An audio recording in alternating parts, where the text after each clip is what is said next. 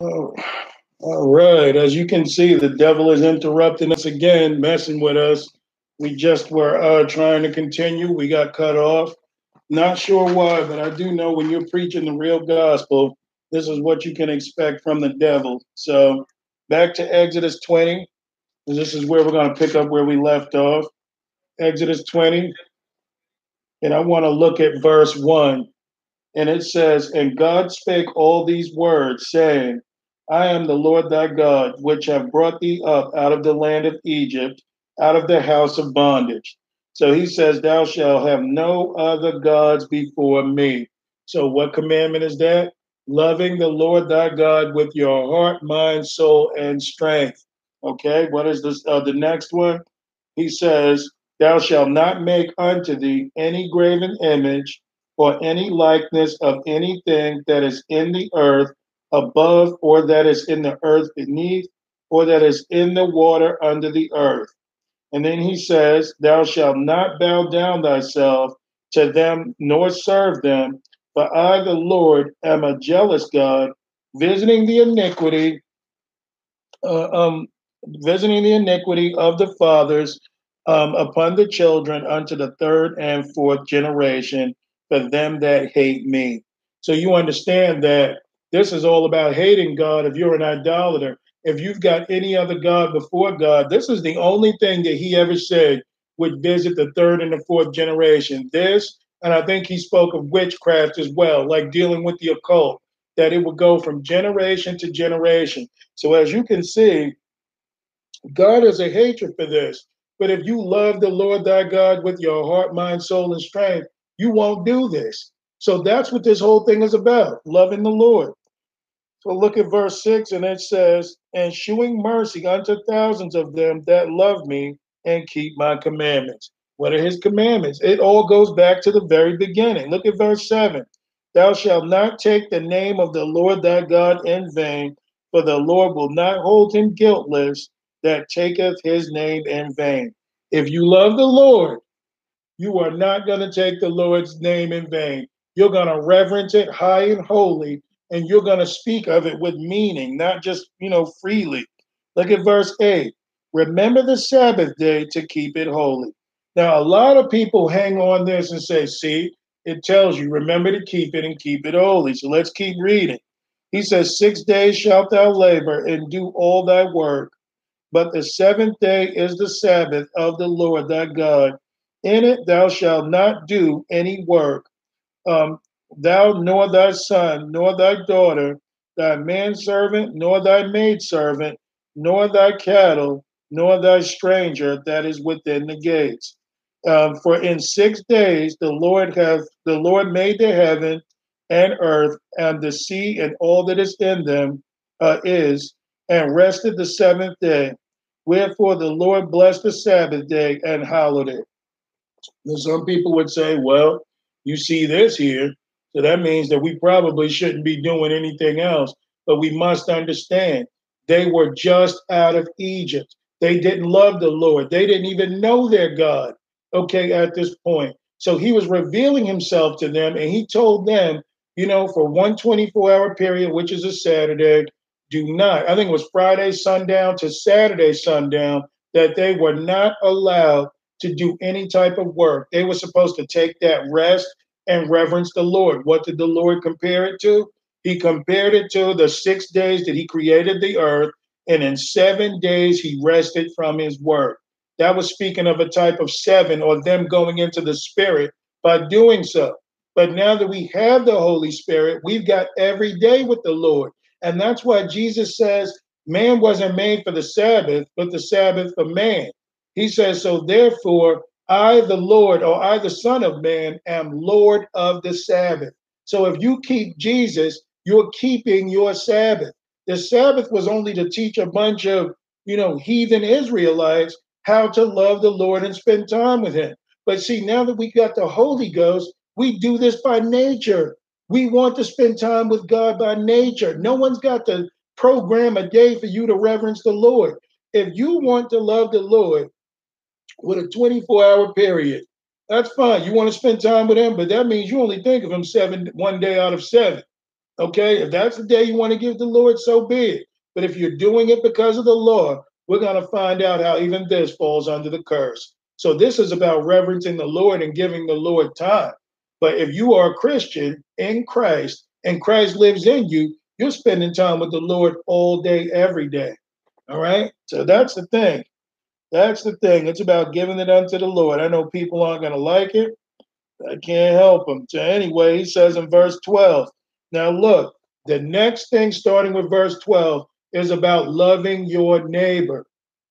He says, honor thy father and thy mother, that thy days may be long upon the land, which the Lord thy God giveth thee. So, you know, you love the Lord thy God, you'll love your neighbor as yourself. Mom and dad are your neighbors too. Now, this is your love towards man. That's what we got to understand. The first five commandments were about your love to God. This now is symbolic for love to man. So anyway, he says in verse 13, thou shalt not kill. Why wouldn't you kill? Because you love. Jesus said, if you are angry with your brother without a cause, you're a murderer. Well, that's guilty of murder. But if you love your neighbor, then you're not going to kill. It's that simple. All right. The next one, thou shalt not commit adultery. If you love your neighbor, you're not going to sleep with his wife. He's not going to sleep with, you're not going to sleep with her husband. Okay, so I'm getting turned around here. That could be both of, that one there could actually be the first and the second, because with the first you can actually commit adultery against the Lord. Yeah. You can commit fornication against the Lord. That's right. But all things are going up here under adultery. Right. But look at verse 15. Thou shalt not steal. That's all about loving your neighbor. Okay, then he says, thou shalt not bear false witness against thy neighbor. That's about loving your neighbor. Now you understand why Jesus says on those two commandments, keep all the law and the prophets. If you fulfill the first and great commandment, which is to love the Lord thy God with your heart, mind, soul, and strength, and the second, to love your neighbor as yourself, on those two commandments, you fulfill the 10. That's what's important for people to get. All right, so verse 17, thou shalt not covet thy neighbor's house, thou shalt not covet thy neighbor's wife, nor his manservant, that's like his, personal worker in the house, nor his maidservant, nor his ox, nor his ass, nor anything that is thy neighbor's. And all the people saw the thunderings and lightnings and the noise of the trumpet and the mountain smoking. And when the people saw it, they removed and stood afar off. So you see, but the point here is that we need to love the Lord thy God with our heart, mind, soul, and strength. You fulfill the first five of the 10 commandments. If you love, and then from there, you're going to love your neighbor as yourself, because the Bible makes clear that God is love. So if you love God and God's love is in you, you're going to love people by nature. That's the way that this is supposed to be. Some people will preach love all day, but won't tell people about they're in danger of hellfire for not obeying God. You know why? That's not pure love. That's partial love. I'm preaching the love of Jesus to you because I want you to love me. But I'm not going to tell you all the other things that Jesus says, because I know right away that's going to offend you and you're not going to want to like me or do what God says. We've got to tell people the truth if we love them. It's just that simple. That's what this whole thing is about. All right, so let's move on. Now that we've covered that, I know some people don't think that that's important, but let's go to Galatians chapter 3. I want to go to Galatians 3 to prove a point. Matter of fact, let's go to Galatians 1. Galatians 1 first. I want to prove a point here. Man, the devil always got to come around messing with your stuff. You're sitting here just trying to serve the Lord, and he's got to come and turn you off. And the devil is good at what he does. All the people he can mess with, he coming around here messing with us. Now, why don't you go to a church where there's more people that you can pick on? And some people would say, that's why it happened, because he ain't sitting in a church, see? Told you he wasn't, right? All right, so this is Galatians 1. Let's look at verse 1.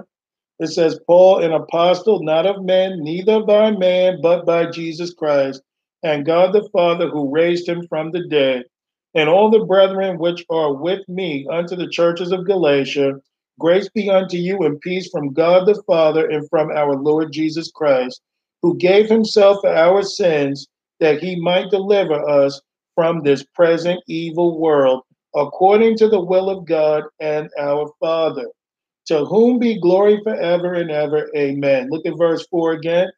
It says about Jesus Christ, who himself for our sins, that he might deliver us from this present evil world. So what is the plan of God? That we get delivered from this present evil world. And he says, according to the will of God and our Father. So that's God's will that we get delivered from this present evil world. Look at verse 5. To whom be glory forever and ever. Amen. He says, I marvel that ye are so soon removed from him that calleth you into the grace of Christ unto another gospel. So Paul went to the Galatians and said, I can't believe it. After the time that we've been around here, after everybody's heard the truth, after you have accepted Jesus Christ as your Lord and Savior, here you are paying attention to some other gospel. He's like, man, whatever happened? And look at what he says, not just another gospel, but he says, you are so soon removed from him that called you unto the grace of Christ. You know what it is to be under grace? It means you're not under the law. When you're under grace, you are partaking in a relationship with God where God's giving us a chance to get to know him in a more intimate way, that we won't fall away into sin. You know, that we need grace to be sanctified, to have things pulled out of our lives, that we can be like Jesus. So he's talking about grace here. But these people have left the grace of God unto another gospel. When you try and keep the law, the old Levitical law, all you do is frustrate the grace of God. And we're going to prove this. So anyway, in verse 8, it says, but though we or an angel from heaven preach any other gospel unto you than which ye have received, let you be accursed, or let him be accursed. And as we said before, so say I now again, that if any man preach any other gospel unto you than that which ye have received, let him be accursed. For do I now persuade men or God, or do I seek to please men? For if I yet pleased men, I should not be the servant of Christ. So you understand that this is not about pleasing men. This is about pleasing God. But the reason I went here and why we're going to move off from this, but Paul says he marvels that the Galatians just went right into another gospel.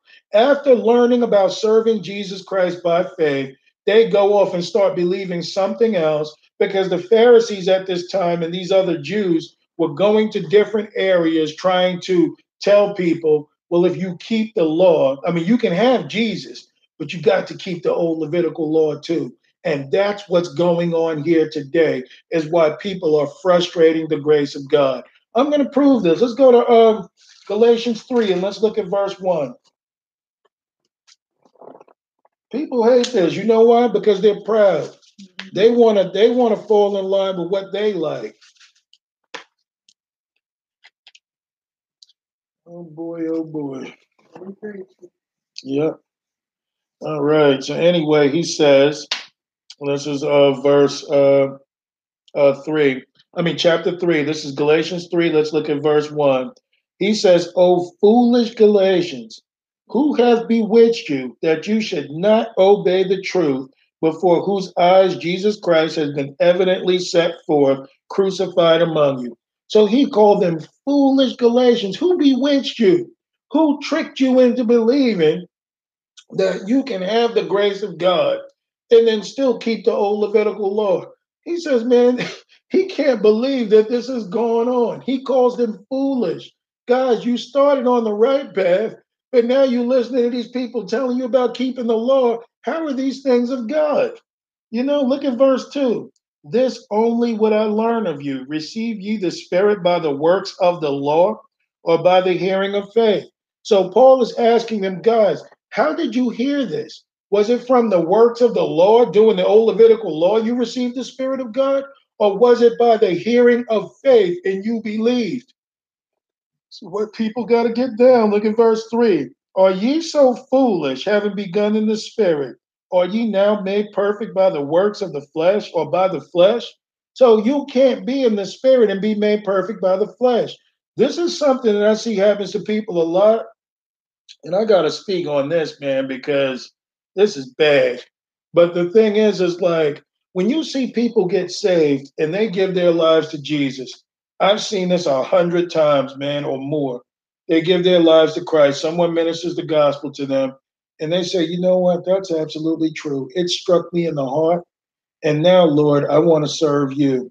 And you know what happens? They run straight past Jesus, right into religion. They'll go and sit in the church for 20 years and never know Christ. Because at the time you're trying, and I'm not saying in every church, but there are times when you love the Lord and you want to run to him, and Jesus wants to take you and use you now and even put you in a place of worshipers that the spirit can remain. But people will flock right to the nearest church, listen to their families, listen to their friends. Oh, well, you need to go to church, baby. That's what the problem is. You need to get on back into that church.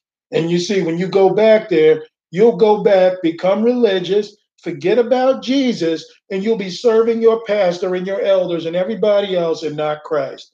I'm not saying church order isn't right.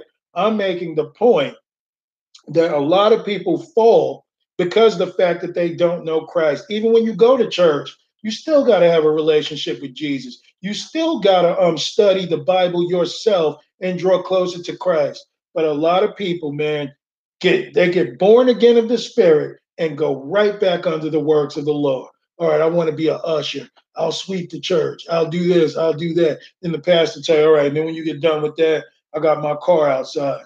And after you wash it, wax it. But you see, a lot of people will think they're becoming the pastor's armor bearer, that they're drawing closer to the pastor, and they forgot all about Jesus. You know, they'll tell you, my pastor's a good man. What about Christ? Oh, yeah, we have services where, you know, everybody gets together in love. What about Christ? You see what I'm saying? People can forget all about Jesus, but they'll sit there like a singer of a song, and they're just, pastor's good, man. You know, and that's what people look at that. But do you feel that way about Jesus? You see what I'm saying? When you love Jesus with everything, you know one thing you don't do? You don't worship man. Mm-hmm. And I'll tell you another thing. You're not impressed by any man. Because Jesus Christ comes to fill you with his spirit and make you whole. So I'm not saying be disrespectful, but when you see people like, you know, the pastor walk in and everybody, that's our pastor. I'm sitting there.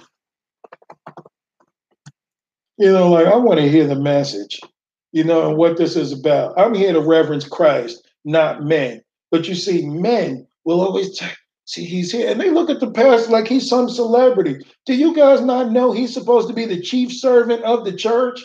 That's what he's supposed to be before God. You see what I'm saying? But he walks around and people will just, they'll forget all about their brothers. Their brothers will be, hey, brother, how's things going? You, yeah. Let me talk to the pastor. But, you know, they look at these people and they reverence men, where the Bible says that all these pastors, apostles, prophets and evangelists and all these guys are supposed to do, just perfect the saints, to do the work of the ministry, to edify the body of Christ. Their job is to get you ready to do a job for Christ. Right. That's it.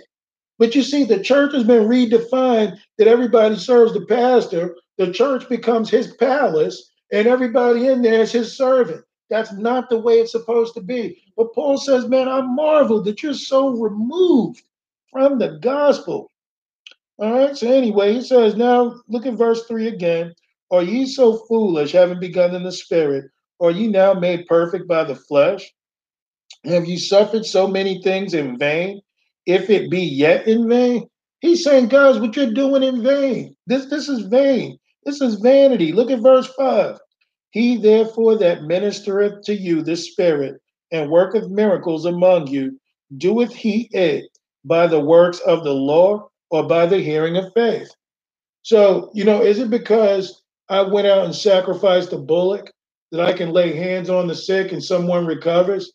Or is it because, you know, I have believed the gospel? of Jesus Christ. I believe in the power of his spirit. I believe in the miracles, and I believe that Christ in you is the hope of glory. Which is it? Is it because you kept the Sabbath day? Is it because you don't have pork in your diet anymore? I want to know which one of these laws it is that allows you to do the miracles in Christ. It's none of them. This is about the hearing of the word of God by faith. Look at verse 6. Even as Abraham believed God and was accounted to him for righteousness. So what is Abraham? He goes beyond the law. Abraham was before the law of Moses, and Abraham was known as a friend of God. You see what I'm saying? What the Bible wants to do, what Jesus Christ came to do, was to bring us right back all over the law. It's almost, if you go back to Abraham, it's like the law of Moses never existed. Because you see, before when Abraham's time was, there was no Levitical law. The Levitical law came when they went into slavery and forgot their God and fooled around in Egypt with all those idols. Then they needed to be taught again who God is. So God gave them a law to follow, to be a righteous people and appease him through works. But that wasn't God's finished work. That was a result of man forgetting God and not knowing who God was. But when Jesus Christ came, that was a game changer. Yeah, let's continue. So anyway, so Abraham believed God, and it was accounted unto him for righteousness, only because he believed. That was it. Okay, look at verse 7. Know ye therefore that they which are of faith are the same, are the children of Abraham. So if we are children of faith, we are the children of Abraham. That means the law has no place with you. You don't know it. You don't remember it. You never heard of it. You're back to the time of Abraham that believed God. And you know what? Because Abraham hated idols and believed God, God took care of Isaac. Isaac loved God, didn't believe in idols. God took care of Jacob. Jacob loved God, didn't believe in idols. Jacob was so loved by the Lord that his name was changed to Israel, which means like God's woman, like almost like his bride. That's why he was called Israel instead of Jacob. But you see, that's the intimacy that they had with God. All they did was believe. Lord, I believe you. I don't know how this is going to go. And God made all three of those men rich. All three of them rich, that they were wealthy. They didn't need any man. Wherever they went, that land was blessed because of who God was. Where Joseph went, the land was blessed because of who Jacob was. So you see, these men had an intimacy with God that their children were blessed and their children's children. And when they went into Egypt, man, that changed the whole scenario because they were not the people. They might have been by inheritance, but they were not the people by nature. So what did he come to do?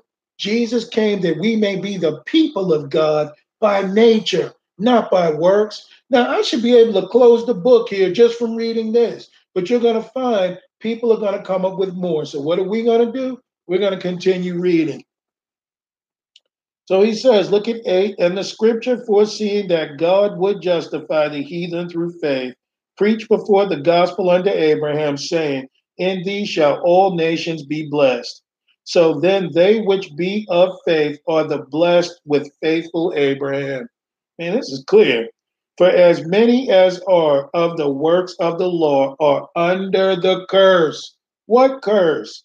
For it is written, cursed is every one that continueth not in all things which are written in the book of the law to do them. Now, some people could say, oh, that means, it's written in the book of the law. So that means we're going back to Levitical law. Let's see what he's talking about here. So he says in verse 11, but that no man is justified by the law in the sight of God. What law? The Mosaic law. No man is justified by that law before God. But look at what he says next. Where am I? Verse 11. So he says, justified by the law in the sight of God, it is evident, for the just shall live by faith. So you want to be justified? Believe on Jesus Christ. That's what this is about.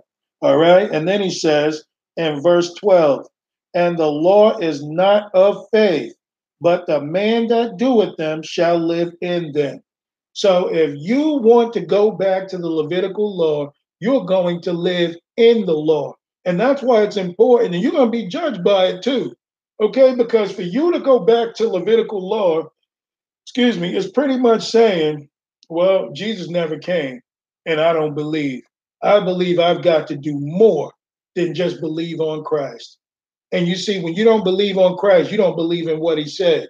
Jesus said to keep all the law and the prophets. People want to run right back to the law. And he says, you're going to live in them.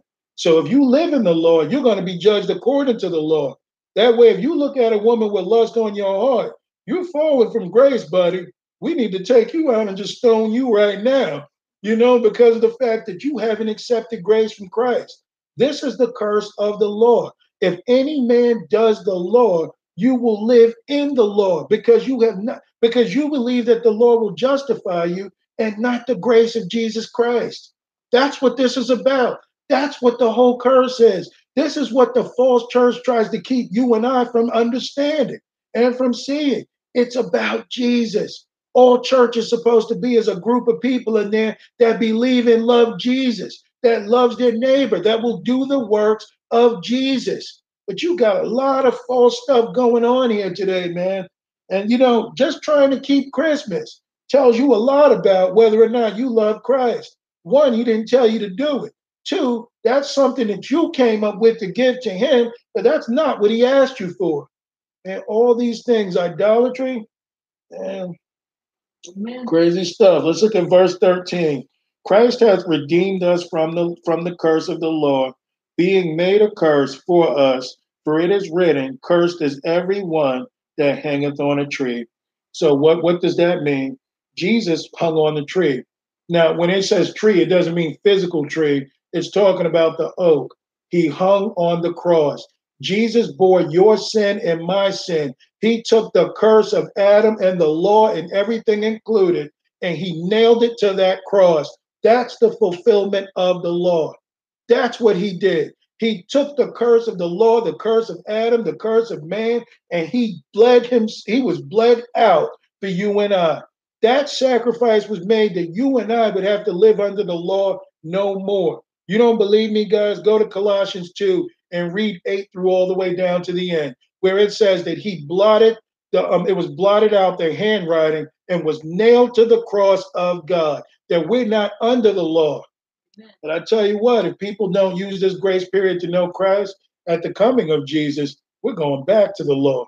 And if you have not been perfected in Christ, you're going to be judged without mercy. That's what this thing is about. The grace period is that we can become like Christ. That's what this is about, man. That's the only law that you're going to be keeping.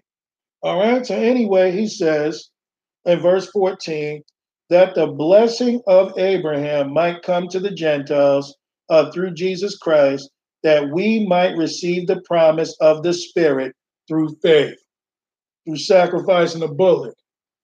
Right? Is that what it says? Through keeping the Sabbath. That's how we get the Spirit? No, it says through the Spirit, through faith. Look at verse 15. Brethren, I speak after the manner of men, though it be but a man's covenant, yet if it be confirmed, no man disannulleth or addeth thereto.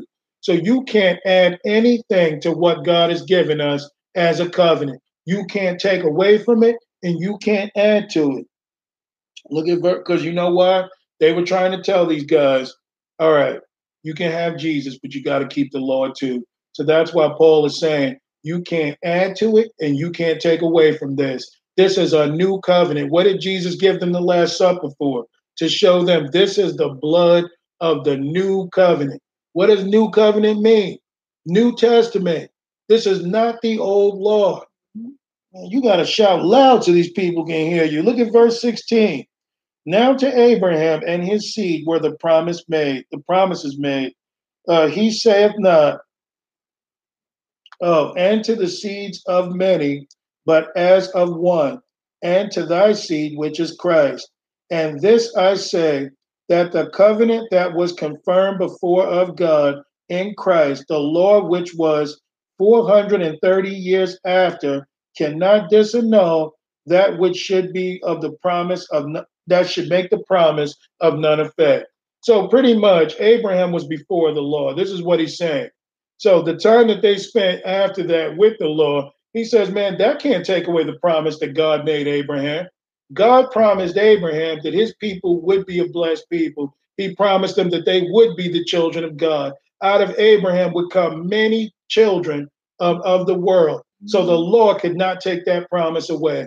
And God's plan wasn't to make more people after Abraham. It was to give more people the Spirit of God so that they could believe like Abraham.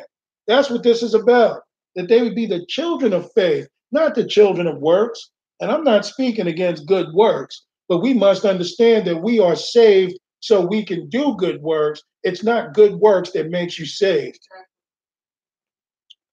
Anyway, he says, verse 18, for if the inheritance be of the Lord, it is no more of promise, but God gave it to Abraham by promise. So if you want to keep the law, you're out of the promise. So you may as well just seal yourself right out of it. Just erase your name off the contract because you believe in something more than what God says. So look at verse 19. Wherefore then serveth the law? He says, man, you realize that you won't be a part of this inheritance, so you're going to serve the law? He's asking them outright. He says it was added because of what? Transgressions, till the seed should come, and whom the promise was made, and it was ordained by angels in the hand of a mediator. Now a mediator is not a mediator of one, but God is one.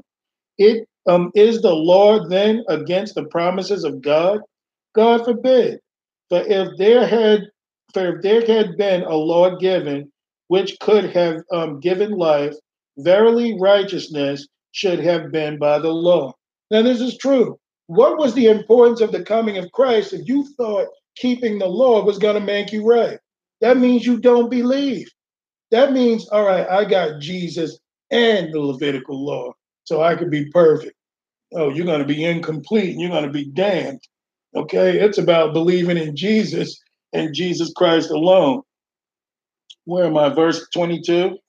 But the scripture hath concluded all under sin, that the promise by faith of Jesus Christ might be given to them that believe. So you want the Spirit. You know how to get it. Believe in Christ. Look at verse 23. But before faith came, we were kept under the law, shut up unto the faith which should afterwards be revealed. So they couldn't even get the Spirit by keeping the law. They were shut up. They were shut away from it. So that's why it says in Hebrews 11, when it talks about all these people that believe through faith, he said they accomplished all these things, yet not having that promise that God promised us. We've got the Spirit. They didn't even have the Holy Ghost, and they believed God. That just shows you how far faith can take you. But Jesus has given us his Spirit that his work may be complete. And the completion of the work of man is Christ in you. That's what this is about. That's why Jesus can say, I'm Lord of the Sabbath. I don't need to keep a Sabbath day to be made righteous. I am righteous. The Sabbath was given for man, not man for the Sabbath. But people don't even, they don't believe, man. You know why? They want to be somebody. This is verse 24. Wherefore the law was our schoolmaster to bring us unto Christ, that we might be justified by faith. So the law was just a schoolmaster to teach man how to love God, how to have an understanding of God, to have the law get under your skin, to recognize nobody can keep this, man. So when Jesus came, he was supposed to be celebrated. Like, man, thank God you're here. Because he came to take all that hard bondage away. People want to just stay right up under it. But he says, look, so the law was only a schoolmaster to bring us unto Christ, that we might be justified by faith. That's all it is. Look at verse 25. But after that faith has come, we are no longer under a schoolmaster. Am I saying this, or is Paul saying this? We're not under the schoolmaster, which is the law. Man, but it's amazing. You know what the problem is? They don't read. They let the pastor tell them what, or they just, they just hear other people, but they don't look this stuff up themselves. This is crystal clear. forgive me for getting excited, man, but it's just like, it's right here. I'm sure your Bible says that too, right? Your Bible says that too, right? It says it in English and in Russian. I bet you it even says it in the NIV. I mean, come on. Really?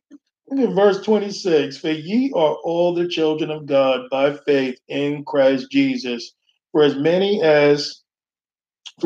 of you as have been baptized into Christ have put on Christ. There is neither Jew nor Greek, there is neither bond nor free, there is neither male nor female, but ye are all one in Christ Jesus. And if ye be Christ, then are ye Abraham's seed and heirs according to the promise. There you go. Mm-hmm. So you see, if we are under Christ, we're Abraham's seed. And according to the promise, we will have these things by faith. But people want to keep the law, man. I'm telling you, it's going to stunt your growth in Christ. You're going to go up under a curse. If you keep the law, you're going to be judged according to the law. Not me, man. I can understand grace. And Lord, I gladly accept you.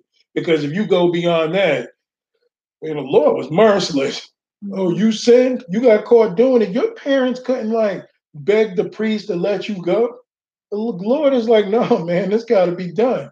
So in many cases, parents were with the priest stoning their own kids because they understood the righteousness of God. Man, this is how serious it was. And all we got is Christ today, and people want to jump right back up under the law. All right, so this is Galatians 4. We'll start at verse 1.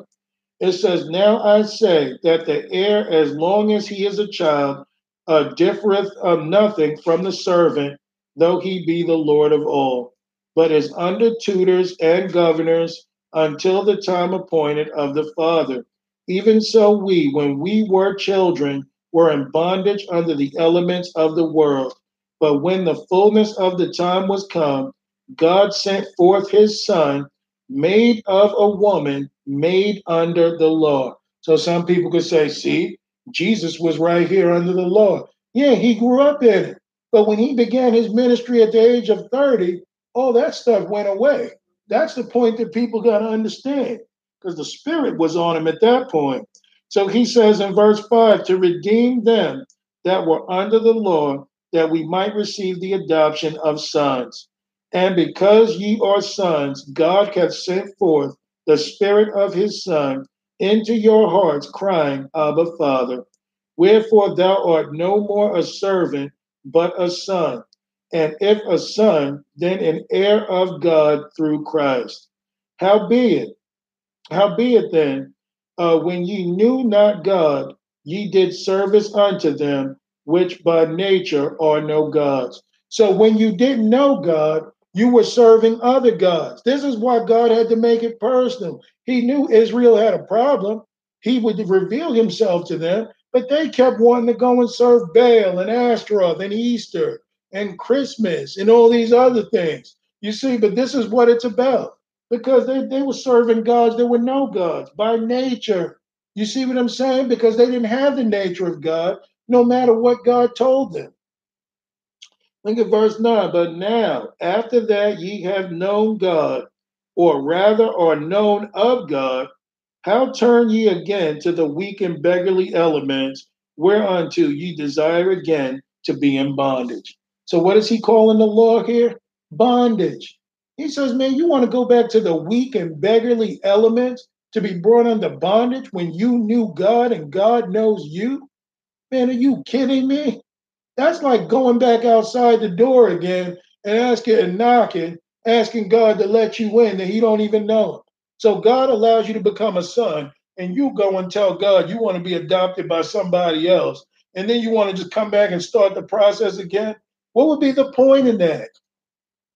It's ridiculous. Like the verses that you read, if a man had a wife and she departed and became another man's wife, and she decided to go back to him, how greatly polluted will that land be? Yeah. Absolutely. You know, and that's what man is not understanding. Jesus had removed the veil, and we put it back up nice and neat because we want to do our thing. That makes no sense. Exactly. And he said they'll go right back to bondage. Look at verse 10. Ye observe days and months and times and years. What is he talking about? He's talking about the old law, all that stuff. But you see, they observe these times because remember the 7 sacred annual feasts that they were keeping, you know, the Passover, this, that, and all these other things. This is what he's talking about. You guys are observing all this, the Jubilee period, Pentecost. You're observing all this. But he says, I am afraid of you, lest I have bestowed upon you labor in vain. So Paul is saying, you guys are sitting there keeping these old feasts, not even recognizing, I'm afraid of you now, because I just told you the truth and you went back to what you do. So now that looks like I had you guys laboring in vain. Why did I even come and preach the gospel of Christ through faith and you guys are running back up under the law? How did that help? How did that help? You know, so I pretty much helped in vain because you guys don't believe, and I don't want to believe I labored in vain, but the way that you guys are acting is making me believe this. All right, let me continue. So anyway, in verse 12, he says, brethren, I beseech you, be as I am, for I am as ye are. Ye are not injured. I mean, ye have not injured me at all.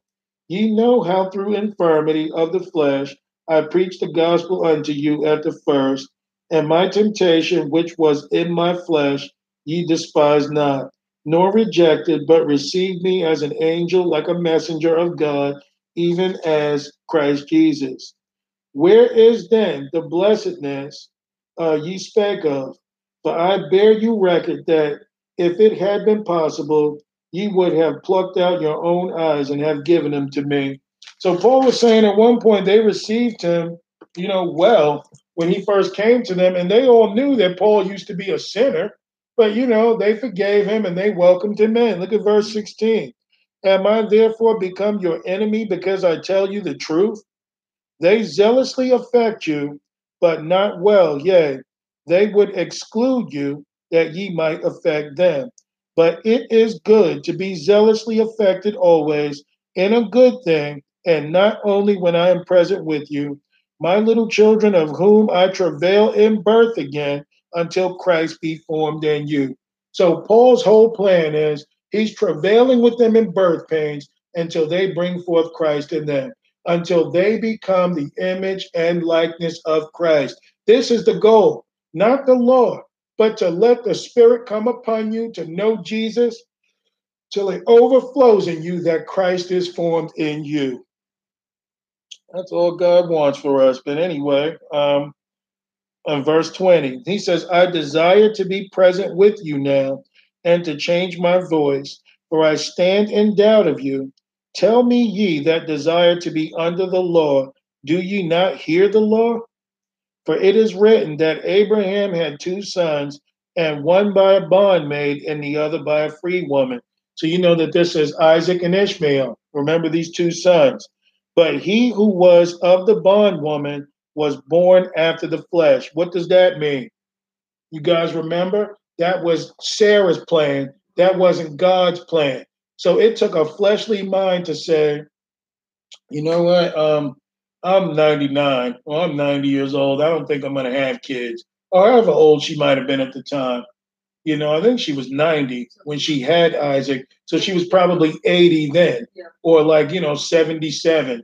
Because, you know, Isaac is 13 years younger than Ishmael. But that was a plan of the flesh. That wasn't of God.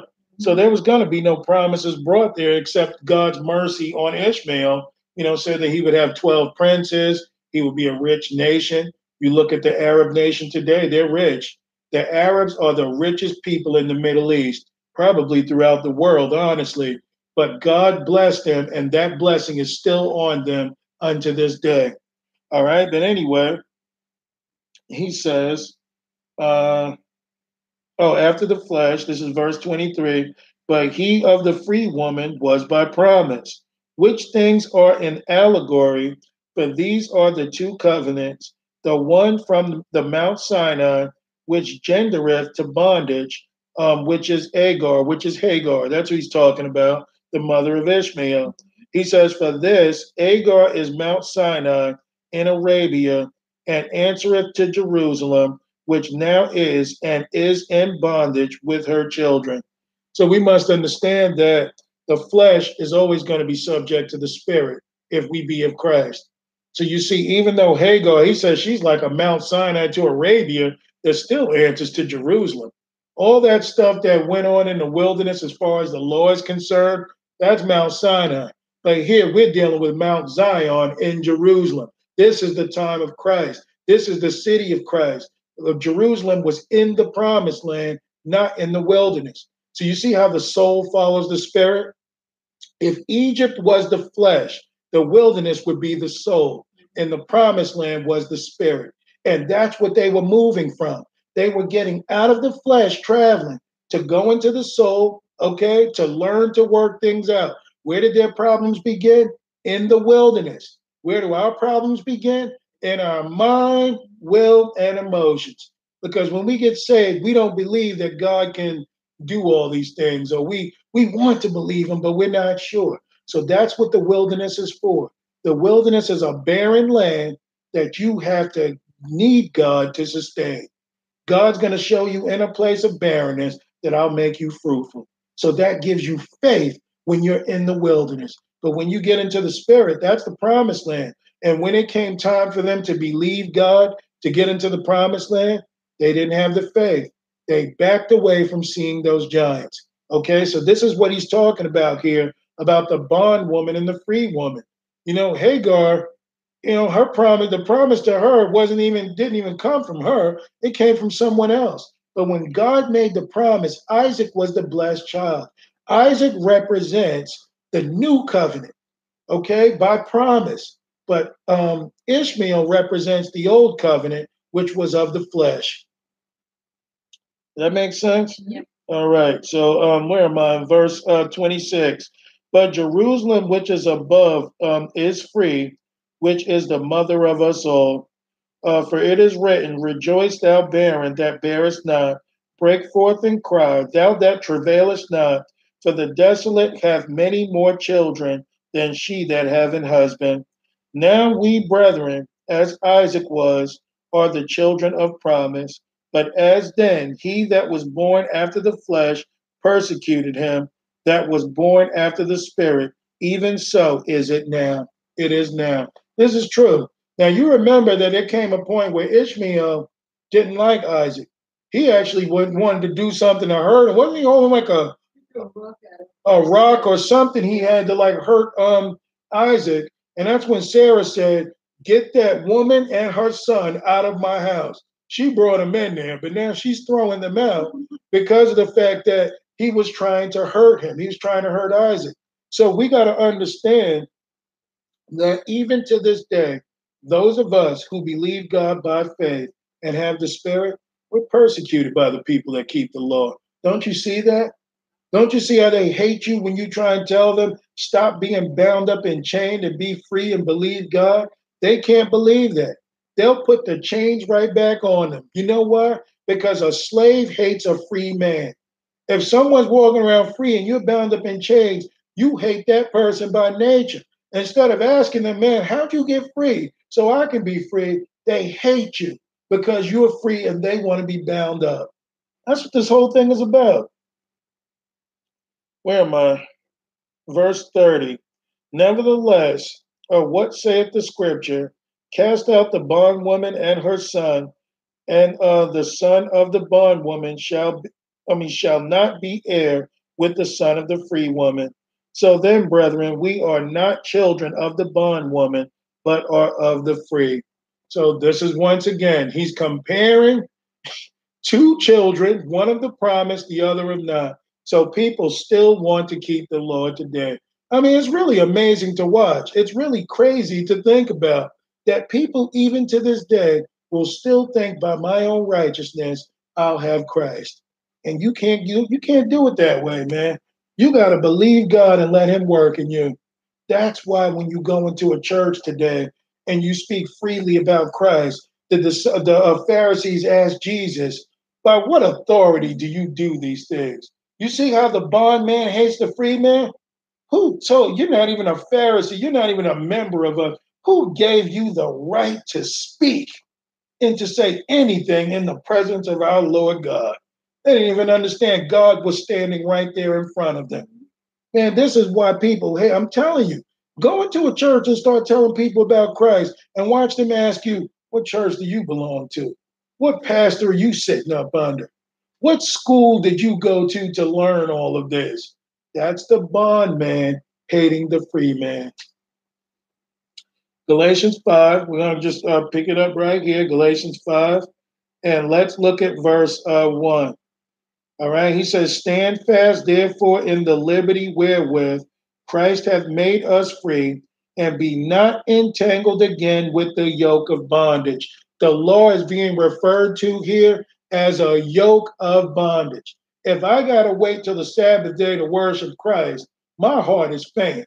Okay, and if you get called on that 24-hour period to go and serve Christ or to go to minister to somebody, what are you going to do? You're going to tell the Lord, Lord, I keep the Sabbath. So I know that can't be God telling me to do something. That's the devil. You see, because you're bound up by law. And when you're bound by law, you don't have that freedom. And that's why the Bible says where the Spirit of the Lord is, there is liberty. That's what this is about. Look at verse 2. Behold, I, Paul, say unto you that if ye be circumcised, Christ shall profit you nothing. For I testify again to every man that is circumcised that he is a debtor to do the whole law. Now, is he speaking of just circumcision? No. He's speaking of people wanting to be circumcised to keep the law. This was one of the things that the Galatians were told, you got to be circumcised to be of Christ. And he said, man, if you get circumcised, they ain't going to profit you anything. But he says, if you keep one part of the law, you are in debt to keep the whole law. That means you better have a bullock out at 6 p.m. sacrificing him. You better own a farm, and you better meet every need that is told to you, or you will be judged according to it. So you see what curse gets put on us simply because we want to be righteous in our own standards. Man. Anyway, look at verse 4. Look at this warning. He says, Christ is become of no effect unto you. Whosoever of you are justified by the law, you are fallen from grace. People don't even realize they are skating on thin ice. That if God were to judge them right now, trying to keep the law, that they would go to hell. Because keeping the law suggests that you don't believe in Jesus.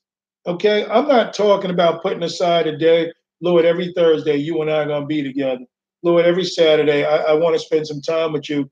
If that's what you want to do in liberty of the Spirit, so be it. But if you're keeping the Sabbath, now you're going to have a problem. Does that make sense? Because you're trying to be righteous by your own standards. Let me drink some water, man. My throat is... I may lose my voice in this one. All right. So anyway, he says, where am I?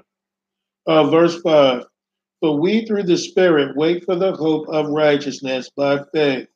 For in Jesus Christ neither circumcision availeth anything, nor uncircumcision, but faith which worketh by love. Look at what he says in verse 7.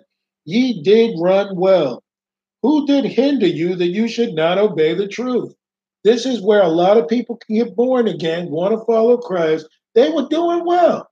And then somebody, you know, came to them and said, all right, give me that chain, and I want you to put it around your neck, and I want you to walk around and serve us. That's why, you know, we got to be real careful how we exercise authority in ministry. If someone chooses to not come back or do whatever, let them go. If they have reason and the Lord is telling them to go wherever, go. If they want to leave here and go and sit in another church, even if it's false, all you can do is tell them about it, but let them go. Why? Because there's freedom in the Spirit. You don't have a right to make somebody your servant. All we do is tell people the truth, and they choose to go where they go. But one thing we do not do is yoke people. I remember in my old church growing up that if you weren't in the church, like if you missed 3 months in being there, you had to fill out a process all over again to become a member. I'm not even lying to you. If you were out for 3 months, you had to start all over again. Now, who gave man the authority to do that? But this is all a part of the law. You see, because some people think they sinned against their church They don't believe they sinned against Christ. All sins that we commit are against the Lord.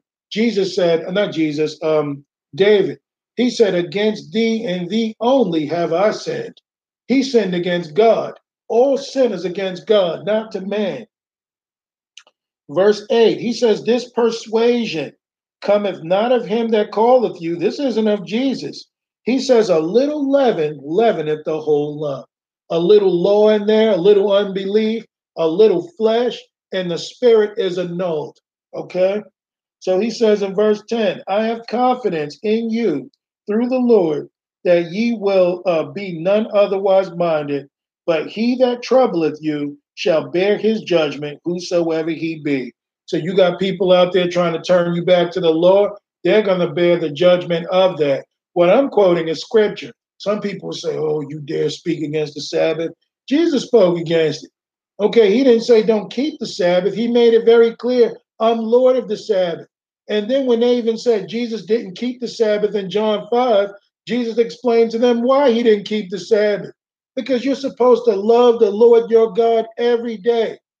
The Sabbath was not given to us until the law. So if Jesus says, love the Lord thy God with your heart, mind, soul, and strength, and then love your neighbor as yourself, on those two commandments hang all the law, not some, not what we think should be considered law, all the law and the prophets. That's what we ought to do. But if we think that we're going to be done by our own righteousness, I'm telling you, you're living under a curse. So where am I? In verse 11. And I, brethren, if I yet preach circumcision, why do ye yet suffer persecution? Then is the offense of the cross ceased? I would that they were even cut off, which troubleth you. Paul says, man, if we're sitting here worrying about the law, whether or not we should keep the law, Paul is saying, man, I'd rather you be castrated so that we can go on and believe Christ. That's pretty much what he's saying right here. Okay, so he says in verse 13, for brethren, ye have been called unto liberty. Only use not liberty for an occasion to the flesh, but by love serve one another. So you see, serving one another is what God wants. God gives us liberty. You're not commanded when to pray. You're not told when to do A, B, and C, but just don't use that liberty as an occasion to go out into the world and go sin and go enjoy your life and do what you want. He says, but by love serve one another. So you see, the ministry is 24/7, but what God commands you to do in the ministry is your business. Now, if someone's telling you, I'm meant to go into the bar to minister to people that are drunk, in the bars, and you go in there and you're having a drink right there with them every night, I doubt the Lord is calling you to go and do this. You see what I'm saying? You want to enjoy getting drunk, and you try and share the gospel with you. Steve Quill said he tried this years ago. He would go into a bar and try and minister to people, and he would still have a drink. And he said the guy heard everything he said about the love of Jesus and how we need to follow the Lord and everything. He said then the guy turned and looked at him and said, if you believed that, you wouldn't be in here. And Steve Quill said from that moment, he said, I've never drunk again, or I will never go into a place like that. But if you go in there, you got to come right. Mm-hmm. But see, that was the devil telling him, if you're such a Christian, then what are you doing in here having a drink with me? You see, but that's how you can have your power taken away, by you claiming you're a Christian. And people say, man, you're not a Christian. Look at you. So, man, we got to be right with the Lord. So he says in 14, for all the law is fulfilled in one word, even in this, thou shalt love thy neighbor as thyself. All of the law is fulfilled in one word, love your neighbor as yourself. All right, look at verse 15. But if ye bite and devour one another, take heed that ye be not consumed one of another. This I say then, walk in the spirit, and ye shall not fulfill the lust of the flesh. For the flesh lusteth against the spirit, and the spirit against the flesh. And these are contrary the one to the other, so that ye cannot do the things that you would. Then he says, but if ye are led by the spirit, ye are not under the law. Once again, Paul is bringing forth this point. If we're in the spirit with God, we're not under law. He told you what the fulfillment of the law is. I mean, it's almost like you just want to tell people, what part of that do you not understand? You know, like, what's the matter with you? You know, don't you hear what he's saying? Look at verse 19. Now the works of the flesh are manifest, which are these: adultery, fornication, uncleanness, lasciviousness, idolatry, witchcraft, hatred, variance, emulations, wrath, strife, seditions, and heresies, envyings, murders, drunkenness, revelings, and such like, of the which I tell you before, as I have also told you in time past, that they which do such things shall not inherit the kingdom of God. Now this is true. You go up under Levitical law while we're under the new covenant, and you're going to be one of these.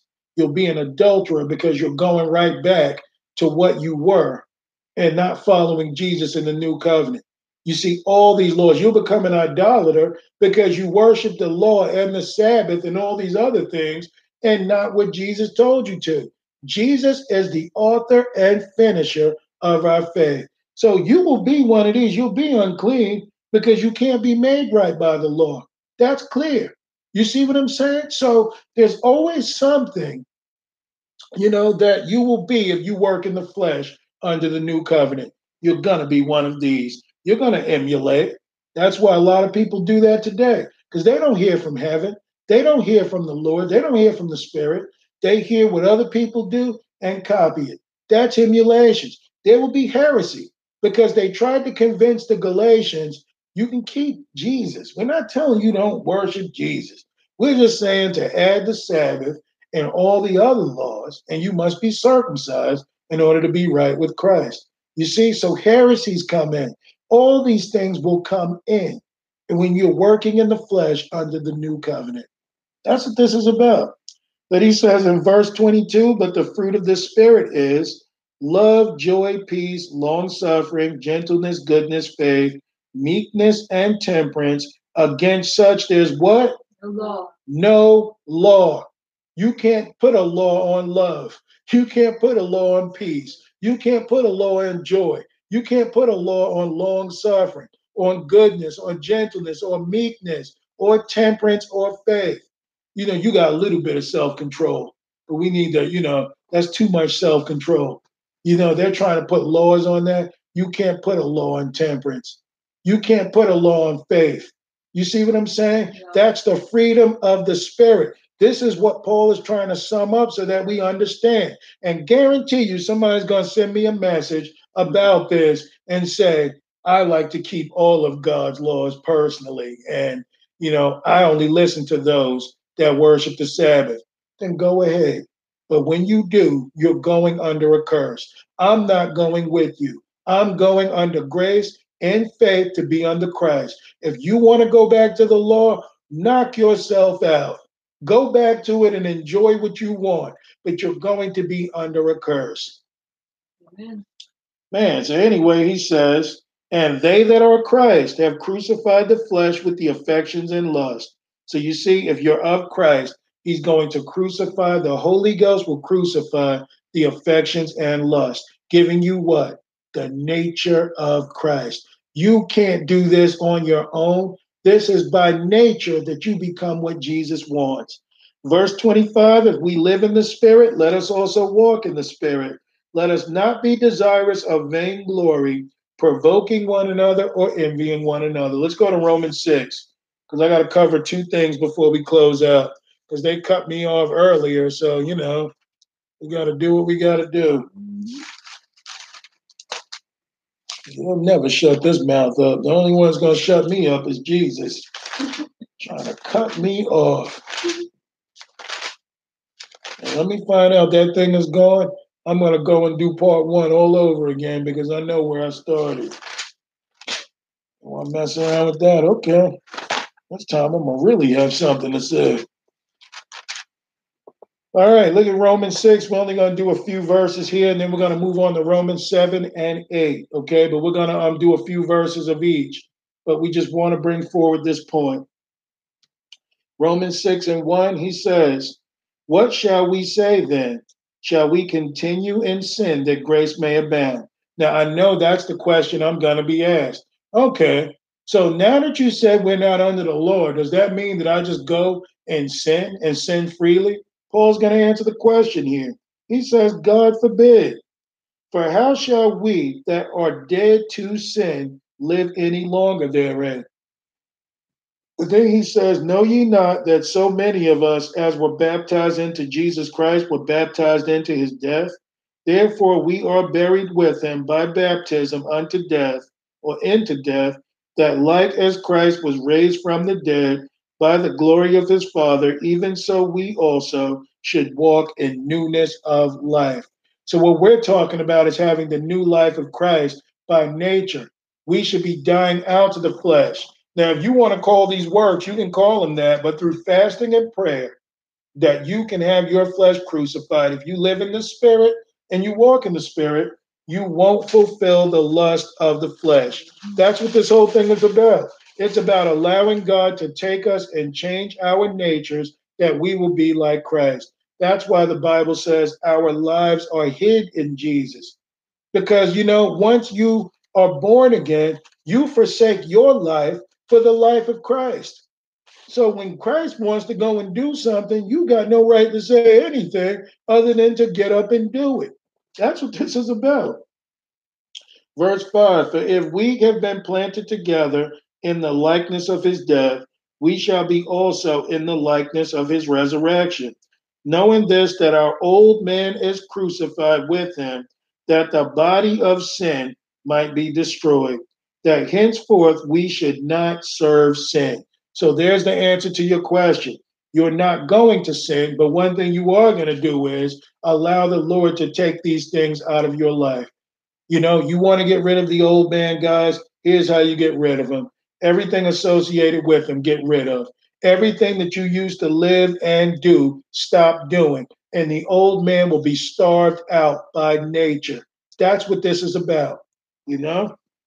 Verse 7, for he that is dead is freed from sin. Now, if we be dead with Christ, we believe that we shall also live with him, knowing that Christ being raised from the dead dieth no more, death have no more dominion over him. For in that he died unto sin once, but in that he liveth unto God.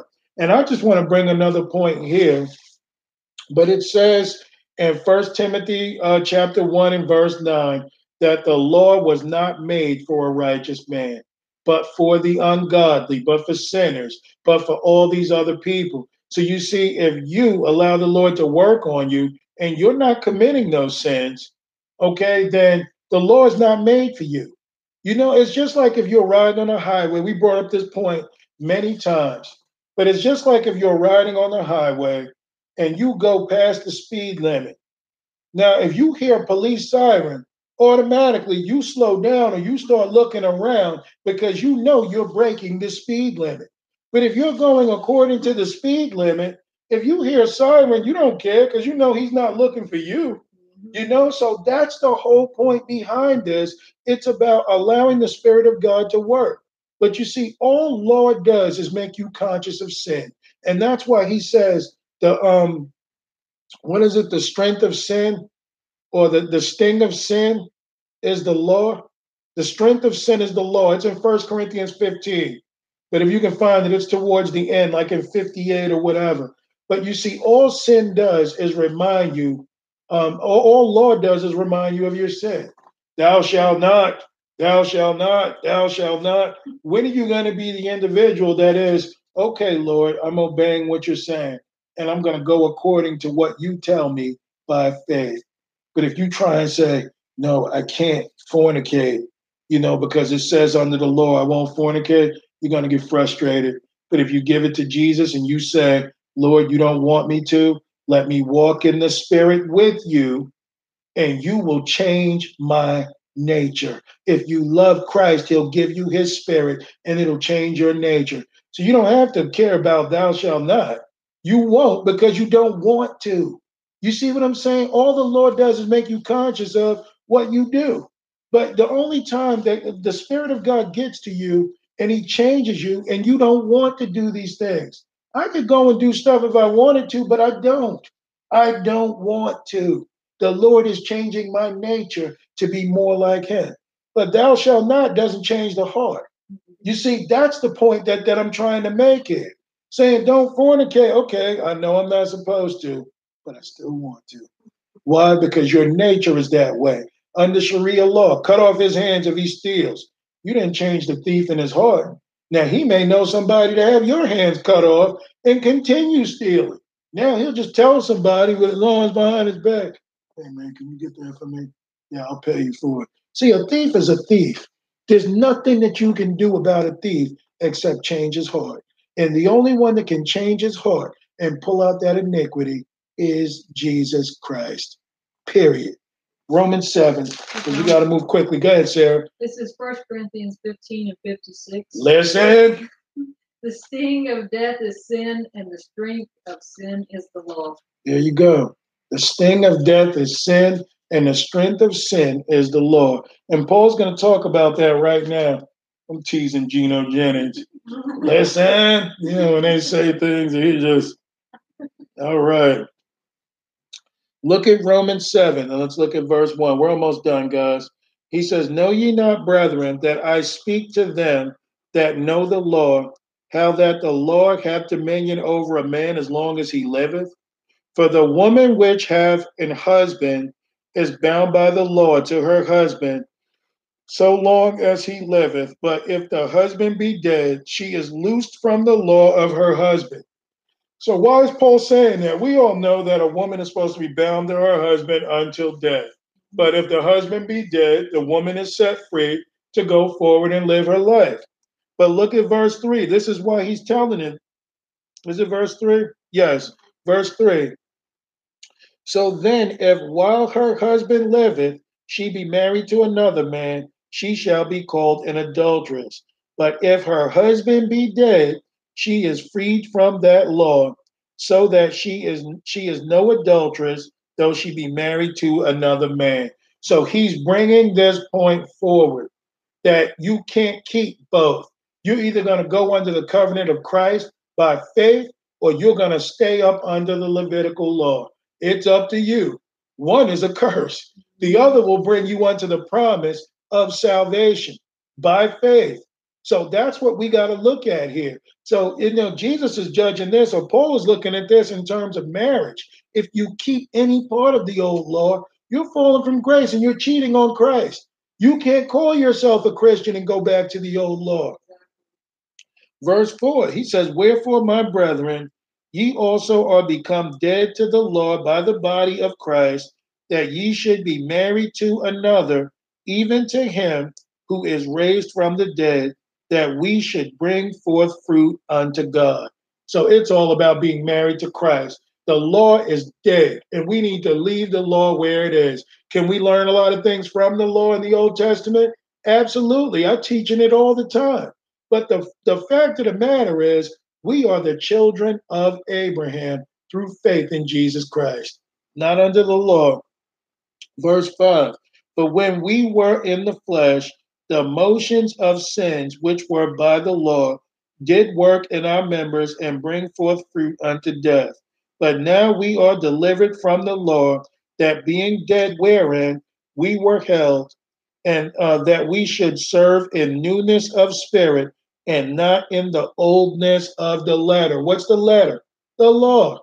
Okay, so he's saying the newness of the spirit, not the oldness of the letter, because letter carriers love to tell you, thou shalt not, thou shalt not, thou shalt not. But the bottom line is, the newness is of the spirit. Fall in love with Jesus. Fulfill the first and great commandment of the law, and God will give you his spirit and change your nature. That doesn't mean you commit adultery until you do. It means that you walk away from those things and serve Christ. Okay, you've got to turn away from it, but only he can make you right by nature. The law is just a bunch of rules and regulations. Verse 7, what shall we say then? Is the law sin? God forbid. Nay, I had not known sin but by the law, but I had not known lust, except the law had said, thou shalt not covet. He's telling you right here. Sometimes this can be best explained even in school, where they try and teach you about sex education. This can be brought forward. They'll tell a kid, don't do this, but here's how you do it. Okay, so what would be the point in that? Okay, we want you kids to not get married. I mean, to get married before you have sex. But let me just tell you about protection in case you guys can't hold on. You see what this brings? But you see, through the law, it makes you made aware of sin. But outside of that, Adam and Eve obeyed God by nature. They didn't need law. All they needed was to know what was good and what was evil. But by nature, they were good. The choice was theirs. Look at verse 8. But sin, taking occasion by the commandment, wrought in me all manner of concupiscence, for without the law, sin was dead. For I was alive without the law once, but when the commandment came, sin revived and I died. That's why we've got to know Christ. Because if we keep the law, and we're trying to keep the law, all right, and we're not changing our nature, all it's going to take is one commandment that'll say, thou shalt, and that sin will kick up in you. That rebellious nature will kick right up in you. It's just like when we preach to people about forsaking the world and walking with Jesus. If the Spirit hasn't filled that part of their lives in yet, they get mad by nature. You see what I'm saying? Sin revives and you die. Jesus says, love your neighbor, give away what you have, give to the poor. When you hear that commandment and you're still a self-serving person, sin is going to revive and you die. You go right back to where you came from. Anyway, verse 10. And the commandment which was ordained to life, I found to be unto death. For sin, taking occasion by the commandment, deceived me, and by it, it slew me. It happened to the best of us. Look at 12. Wherefore the law is holy, and the commandment holy, and just and good. Was then that which is good made death unto me? God forbid. But sin that I might appear sin, sin that it might appear sin, working death in me by that which is good, that sin by the commandment might become exceeding sinful. For we know that the law is spiritual, but I am carnal, sold under sin. For that which I do, I allow not. For that I would, that do I not. But what I hate, that I do. So this is what he's talking about here. How many people have tried to stop sinning in their own righteousness and not drawn closer to Jesus? You're going to hate what you do. Look at what he says again. Where is that? Oh, so he said, look at verse 14. I want to make this point. He says, for we know that the law is spiritual, but I am carnal, sold under sin. What does he mean? The only way you can keep the law is to be spiritual. But God knows we've got a carnal fallen nature that he's working with. That's why we have grace. Because you ever ask yourself, how is it that the angels of God don't sin? Because they don't have that nature. So when Lucifer went that way, Lucifer did that willfully. But you see, Lucifer had the nature of Christ, of God. He just went his own way because he wanted more. You see what I'm saying? But how do the angels in heaven, man, they don't even commit one sin. How did Paul and these guys stay with the Lord? Not even sinning, because their natures were changed. Christ was formed in them. But look at what he says in 15. But that which I do, I allow not. Okay, so that which you should do, you don't. Okay, then it says, for what I would, that I do not. So I should be praying, should be following the Lord, should be righteous, but I can't do right. Then he says, but what I hate, that I do. I hate sinning, but I can't stop it. This is where a lot of people get caught up. It's just like when we were dealing with that brother the other day that was struggling with alcoholism. And I told him, man, you're going to have to get closer to Christ, and you've got to hate what you do to be with the Lord. Sarah told him that you got fear. She said she had fear around it. And he said, that's what it is, fear. What is fear? A lack of faith. But you see, he says he hates what he does, but he's not drawing closer to Christ. He's running to man. You could see that when we were talking to that brother. You know, he kept talking about the church tells me to do this. And I mean, I do this, then I go over here, then I go to this place, then I go to that place. Man, you're trying to please man, not God. Because when you're trying to please God, you lay yourself on the altar and you give it to Christ that he can work this thing out. But you see, when you try and please men, you're going to be frustrated. You're going to backslide. You're going to continue sinning because you trusted man and not God. But when you put it in Christ and you walk in the Spirit and you commune with Jesus Christ, he will change who you are by nature. Let's move on. I got to go to Romans 8 because I want to make this point. But Paul is saying, man, I want to stop doing what I'm doing. Now, Paul wasn't a sinner. Paul is just explaining through the Spirit how people get yoked and how this happens. This is Romans 8. Look at verse 1. He says, there is therefore now no condemnation to them who are in Christ Jesus, who walk not after the flesh, but after the Spirit. Okay, so that also, going back to what we were just talking about, we must understand if we fulfill what Jesus says, to love the Lord thy God with your heart, mind, soul, and strength, you enter into a relationship while the Lord is cleaning you out. You see what I'm saying? You don't want to hurt God. You don't want to rebel against God. So that even adds to helping you to get through this. Lord, I know you're right. Lord, you're real. I don't want to do this. So he says, there is therefore now no condemnation to them which are in Christ Jesus, who walk not after the flesh, but after the Spirit. If we're in Christ, we won't be condemned. You keep the law, all you've done is sin from that point on. Look at verse 2. For the law of the Spirit of life in Christ Jesus hath made me free from the law of sin and death. So as you can see, guys, there's two laws here. Stop listening to people lie to you and tell you things that are not true. Because some people here try and say, see, this is the law. One is the old Mosaic law. The other is the law of the new covenant of the Spirit, the Holy Ghost that God gives us. These two are in contrast. Look at verse 2. For the law of the Spirit of life in Christ Jesus hath made me free from the law of sin and death. For what the law, the Mosaic law, could not do, and that it was weak through the flesh, God sending his own Son in the likeness of sinful flesh, and for sin, condemned sin in the flesh. The law could not do certain things because it was weak through the flesh. That's why God sent us his own Son in the likeness of sinful flesh to give us his Spirit, to condemn sin in the flesh. Verse 4, that the righteousness of the law might be fulfilled in us. Now, what law is he talking about? Love the Lord thy God with all thy heart, thy soul, thy mind, and thy strength. Love thy neighbor as thyself. Amen.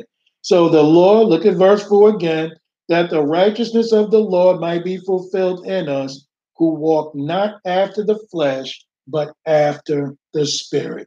And it's that clear. Look at verse 5. For they that are after the flesh do mind the things of the flesh, but they that are after the Spirit, the things of the Spirit. We do this by nature.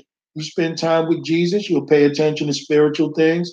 You spend time in the world, you'll pay attention to worldly things.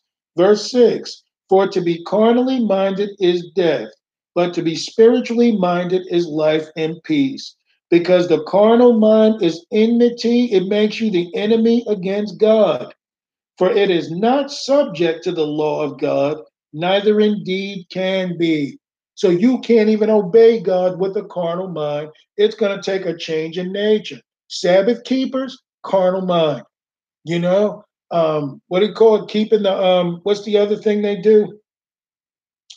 Trying to remember. Well, anyway, you keep any part of the law, it's the carnal mind, because you believe through carnal works that you're drawn closer to God, when all God wants you to do is seek, ask, and knock, that veil be lifted, that you walk into Christ, he gets into you, and your job is finished. At that point, the more time you spend with Jesus, you'll become like Jesus. Jesus was sinless. Christ forms in you. We're done. At that point, you can obey God, because Jesus Christ himself is living in you. And he's the only one who can walk this life or live this life without sin. That's what they're not telling people, man. Look at verse 7. Because the carnal mind is enmity against God, for it is not subject to the law of God, neither indeed can be. So then they that are in the flesh cannot please God. But ye are not in the flesh, but in the Spirit. If so be that the Spirit of God dwell in you. Now if any man have not the Spirit of Christ, he is none of his. So it don't matter how many Sabbaths you keep. If you don't have the Holy Ghost, you don't belong to Jesus. That's what the Bible is making clear right here. Okay? So anyway, he says he is none of his. Okay, verse 10, thanks. And if Christ be in you, the body is dead because of sin, but the Spirit is life because of righteousness. But if the Spirit of him that raised up Jesus from the dead dwell in you, he that raised up Christ from the dead shall also quicken your mortal bodies by his Spirit that dwelleth in you. Therefore, brethren, we are debtors not to the flesh. We don't owe the flesh a thing. The flesh has been a thorn in our side from the moment Adam and Eve fell. We don't owe any works to the flesh. And then he says, to live after the flesh, but for if we live after the flesh, ye shall die. But if ye through the Spirit do mortify the deeds of your body, ye shall live. For as many as are led by the Spirit of God, they are the sons of God. Or does it say as many of us that are led by the Sabbath, by the old Levitical law, through sacrificing the bullock, through dietary laws, through circumcision? None of those things have anything to do with this. This is those who are led by the Spirit of God are the sons of God. Last place I'm going to go to for the night, and I'm just going to read straight through. So this is Hebrews 9, and I was going to end it. But what I was going to do was before I was going to go to Galatians 3, 4 and 5. Then I was supposed to go to Romans 6, 7 and 8. And then I was supposed to go to Hebrews 7, 8 and 9. So in your spare time, read Hebrews 7 and read Hebrews 8. And, if you can, read the rest of 7, Romans 7. And Romans 8.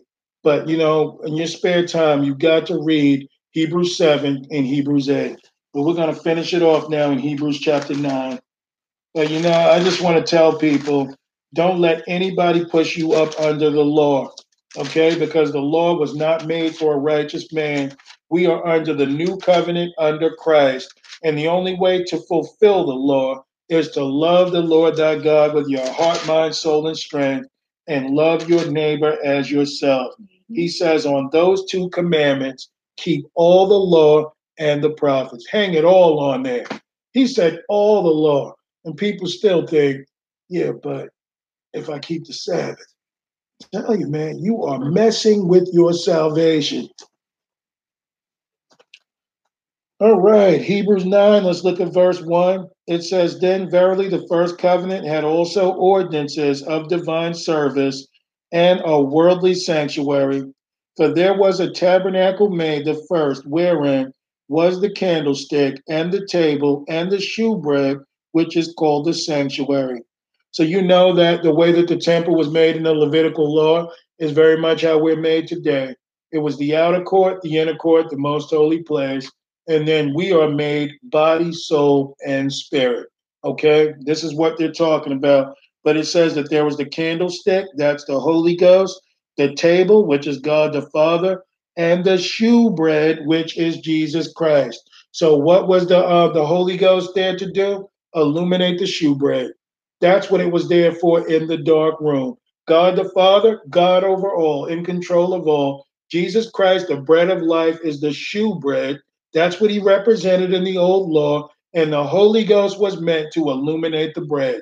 What did Jesus say? When the Holy Ghost comes, he's going to speak of me, and he's going to bring you into all truth and righteousness. This is the very light that we carry in us that he told us from the beginning to not be ashamed.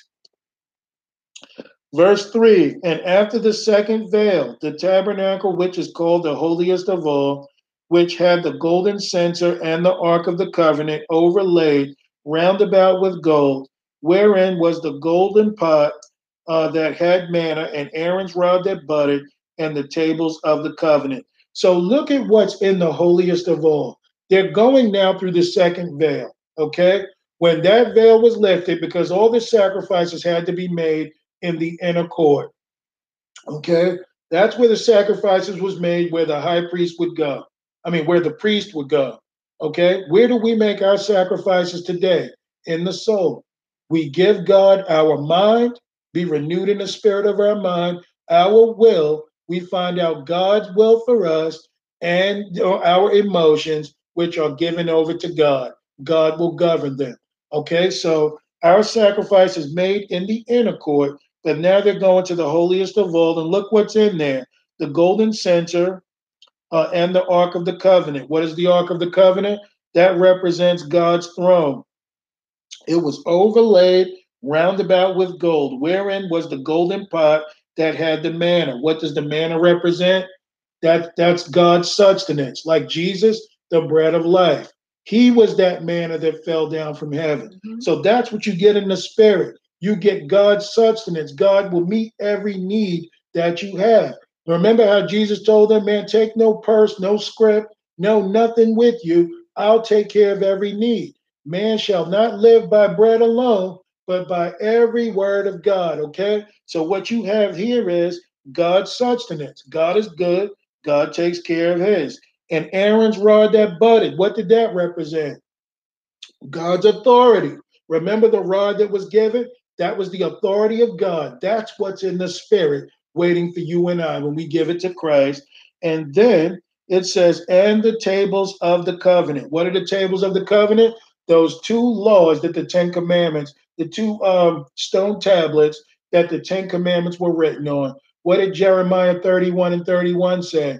That we wouldn't be following those laws on stone tablets, but they would be written in our hearts. You read that again in Hebrews 10, that you will obey God by nature because it's in your heart.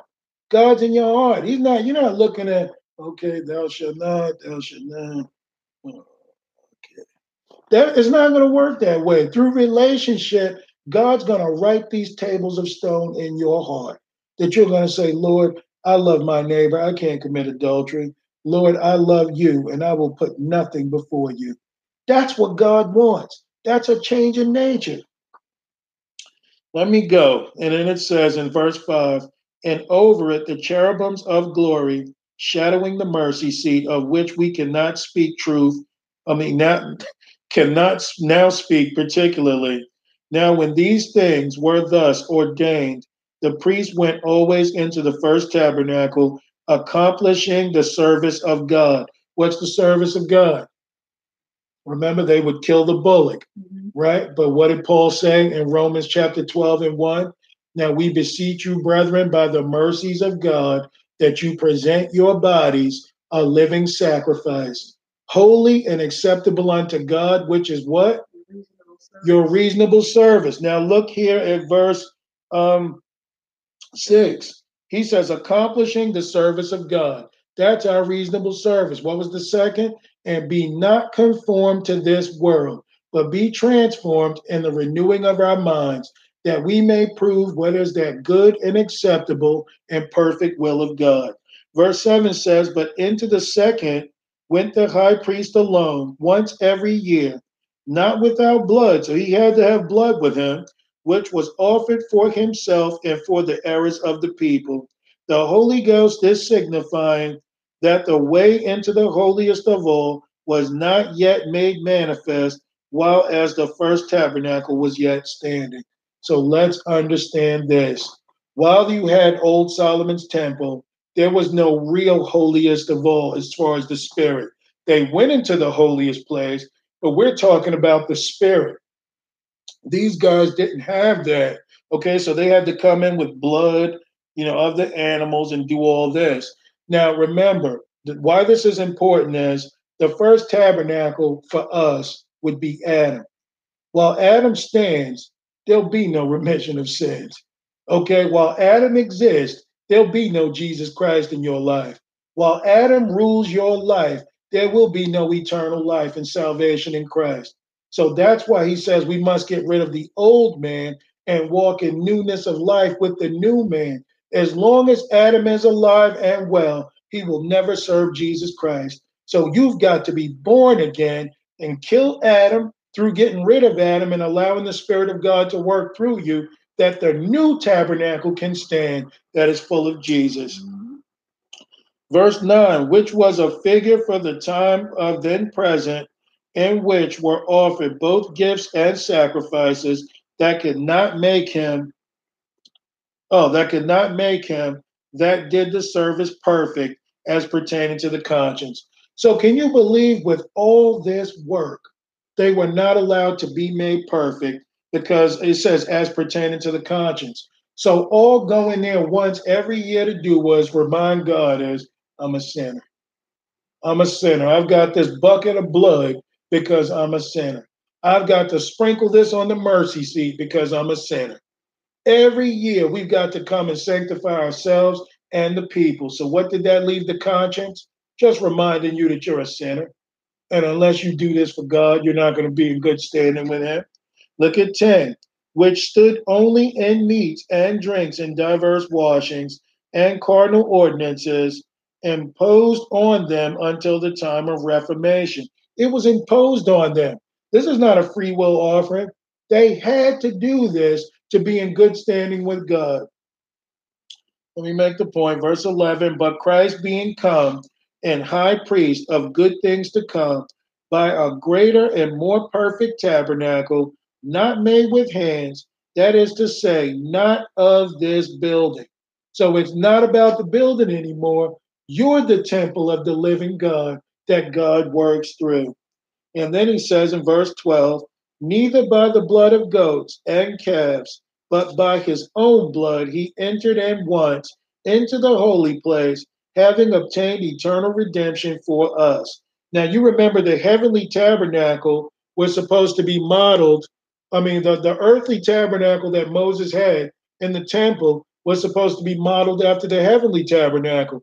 When Jesus died and he resurrected, he went up to heaven with his blood that was sprinkled on the mercy seat for you and I, that sanctified us of our sins. That's what went on. Praise Jesus. Look at verse 13. I believe that's where I am. Verse 13. But if the blood of bulls and of goats and the ashes of an heifer sprinkling the unclean sanctifieth to the purifying of the flesh, how much more shall the blood of Christ through the blood of Christ, who through the eternal Spirit offered himself without spot to God, purge your conscience from dead works to serve the living God? So you see how he purged our conscience from dead works? We follow Jesus by nature. It's not on your conscience to be a sinner. When the Holy Ghost wants you to do a thing, he's going to make it known to you so that you can just stay in good standing with God. But you don't have to be reminded year after year, I'm a sinner. Jesus did this one thing for all time for those who believe. You got to believe in the sacrifice. You all right, sir? Look like you're in pain. No. All right, so where am I? Verse 15.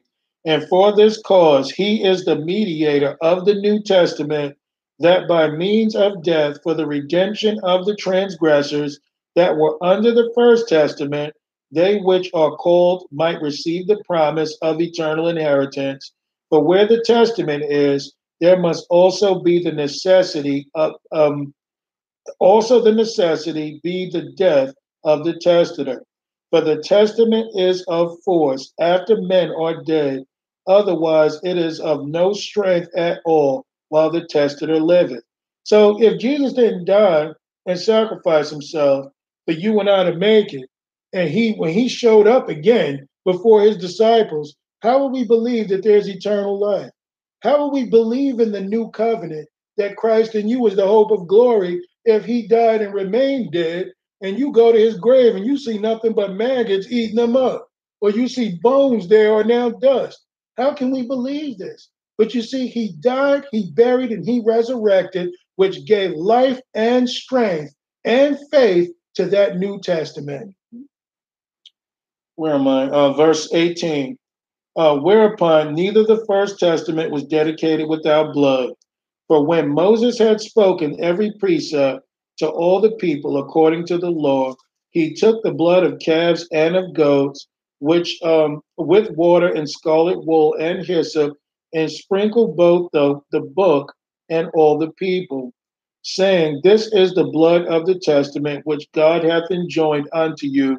Moreover, he sprinkled with blood both the tabernacle and all the vessels of the ministry. And also, almost all things are by the law purged with blood, and without shedding of blood is no remission. It was therefore necessary that the patterns of things in the heavens should be purified with these, but the heavenly things themselves with better sacrifices than these. Because, it all comes from heaven. So the sacrifice that Jesus made in heaven purified everything here on earth. All we've got to do is believe and live for Jesus. Verse 24, for Christ has not entered into the holy places made with hands, which are the figure of the true, but into heaven itself, not to appear in the presence of God for us. Now yet that he should offer himself often as the high priest entereth into the holy place every year with blood of others. For then must he often have suffered since the foundation of the world, but now once in the end of the world hath he appeared to put away sin himself. That's why we ought to appreciate Jesus, because he really kept us from living in a law that we couldn't even fulfill. We would have never gotten to the end. I think it would have got to a point where everybody would eventually been killed because nobody could keep the law. Moses obeyed God, but you see, that came apart in Moses' heart where he got angry against his neighbor. And you can kind of say he was kind of mad at God too. If you really think about it, because the Lord told Moses to tap the rock, twice, or whatever, or tap the rock and the water will pour out. But Moses got mad and, slammed it twice. So he lost his cool. So in doing so, he wasn't perfect.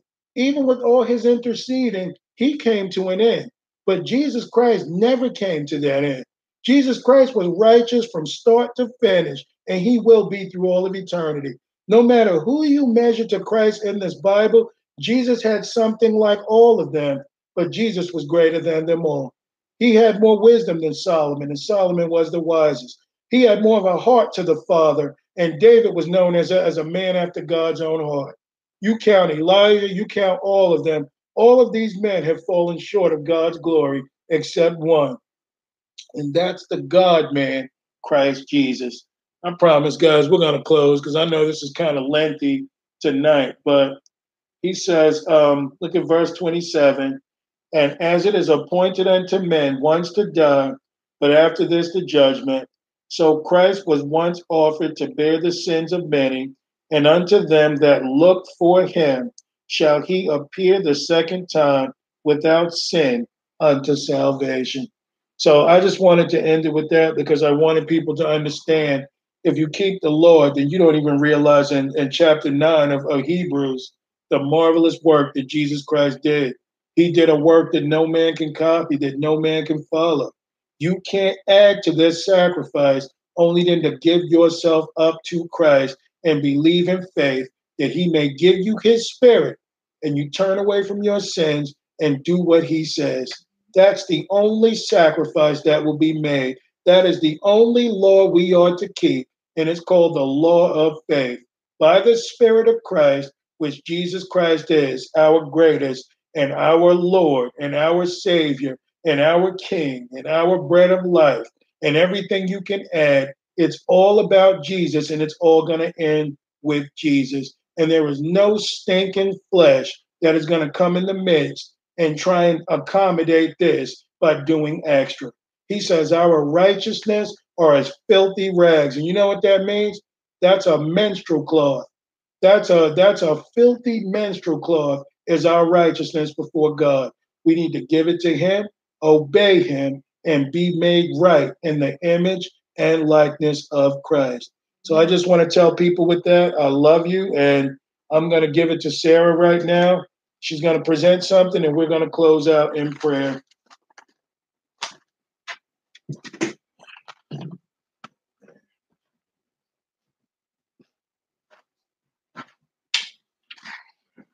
Let's go to Mark 8 and verse 1.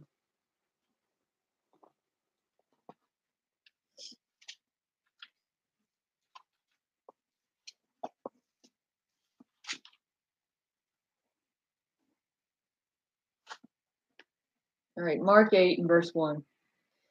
In those days, the multitude being very great, and having nothing to eat, Jesus called his disciples unto him, and saith unto them, I have compassion on the multitude, because they have now been with me 3 days, and have nothing to eat. And if I send them away fasting to their own houses, they will faint by the way, for divers of them came from afar. And his disciples answered him, From whence can a man satisfy these men with bread here in the wilderness? So you can see that Jesus is trying to get them to think, okay, we're in the wilderness. These men have been with me for 3 days. They fasted with me for 3 days. And if I send them away without anything with inside of them, you know, then they're going to faint by the wayside. So he wasn't necessarily talking about physical bread as well. He's also giving them a hint as spiritual bread, because he's like, they've been with me for 3 days. They've been fasting for 3 days. And if I send them away without anything, just like with us, if we're fasting, like it talks in the Bible, you know, don't be as the Pharisees, don't be as the hypocrites when they fast and, you know, they make their faces look all sad and everything like that. And other religions that fast for their millions of gods and whatnot, and they can never get it right because they're doing it for the wrong reasons. They're doing it for carnal reasons. But when we give it to Jesus Christ, he will fill us with his Holy Spirit. And he's got that bread of life. So he's actually getting them to think here. Verse 5, and he asked them, How many loaves have you? And they said, 7. And he commanded the people to sit down on the ground, and he took the 7 loaves and gave thanks and brake, and gave to his disciples to set before them. And they did set before them before the people. And they had a few small fishes, and he blessed and commanded to set them also before them. So they did eat and were filled, and took up the broken meat and broken meat that was left 7 baskets. And they that had eaten were about 4,000. And he sent them away. And straightway he entered into a ship with his disciples, and came into the parts of Dalmanutha. And the Pharisees came forth and began to question him. That's what the Pharisees were always good for, questions. Seeking of him a sign from heaven, tempting him. And he sighed deeply in his spirit and said, Why does this generation seeketh after a sign? Verily I say unto you, there should be no sign given unto this generation. And he left them, and entering into the ship again, departed to the other side. As we know that when Jesus dealt with the Pharisees, they were always asking him like very tempting questions, very ignorant questions to try and get him to come out of being who he was, to try and almost prove to the people he's just a mortal man. Don't follow after him. That was their goal in life. And they were sent by Satan to do this, because everyone else, Satan was able to tempt and prove, you're just a mortal man. You're just a mortal man. And the Pharisees were good at trying to show the people, see, why follow Jesus? He's just like we are. And they could never do it. But that was their goal in life, and you know, until he died on the cross and he rose again the third day. Verse 14. Now the disciples had forgotten to take bread, neither had they in the ship with them more than 1 loaf. Now this is interesting here, verse 14, when it says, Now the disciples forgot to take bread. Sometimes when we go out and we minister and do other things, and I found this in my own life, we can forget to take. the Holy Ghost with us. And we begin to doubt, we begin to question, are we even supposed to be in this? Verse 15, and he charged them, saying, take heed, beware of the leaven of Pharisees and of the leaven of Herod.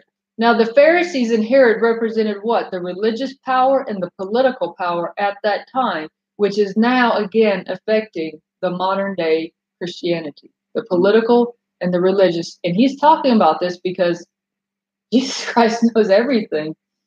Verse 16, and they answered among them, saying, is it because we have no bread?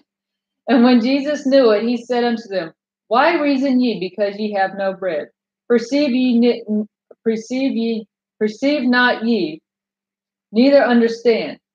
Have ye your heart yet hardened? Having eyes, see ye not, and having ears, ye hear not. And ye do not remember when I break bread, the 5 loaves among the 5,000, how many baskets full of fragments took ye up? And they said unto him, 12. And when this, 12. Oh, I'm reading on low.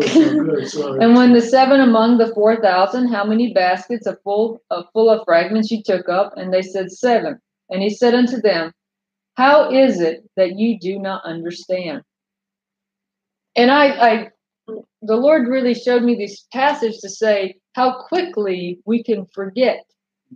Just like that, in an instant. I mean, this just happened within a couple of days, and how quickly they forgot what he did for them. And the same thing can happen to us. The Lord will do stuff for us and, thank you, Jesus. Thank you for all that you've done. And then before you know it, boom, we're in doubt again. And it's just that quickly.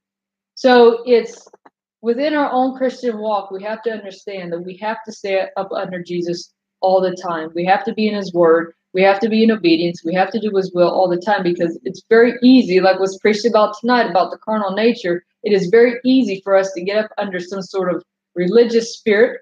It's easy for us to get up under some sort of whatever carnal mindset and to forget everything that the Lord's done for us. And that's why we've got to continue to stay with him.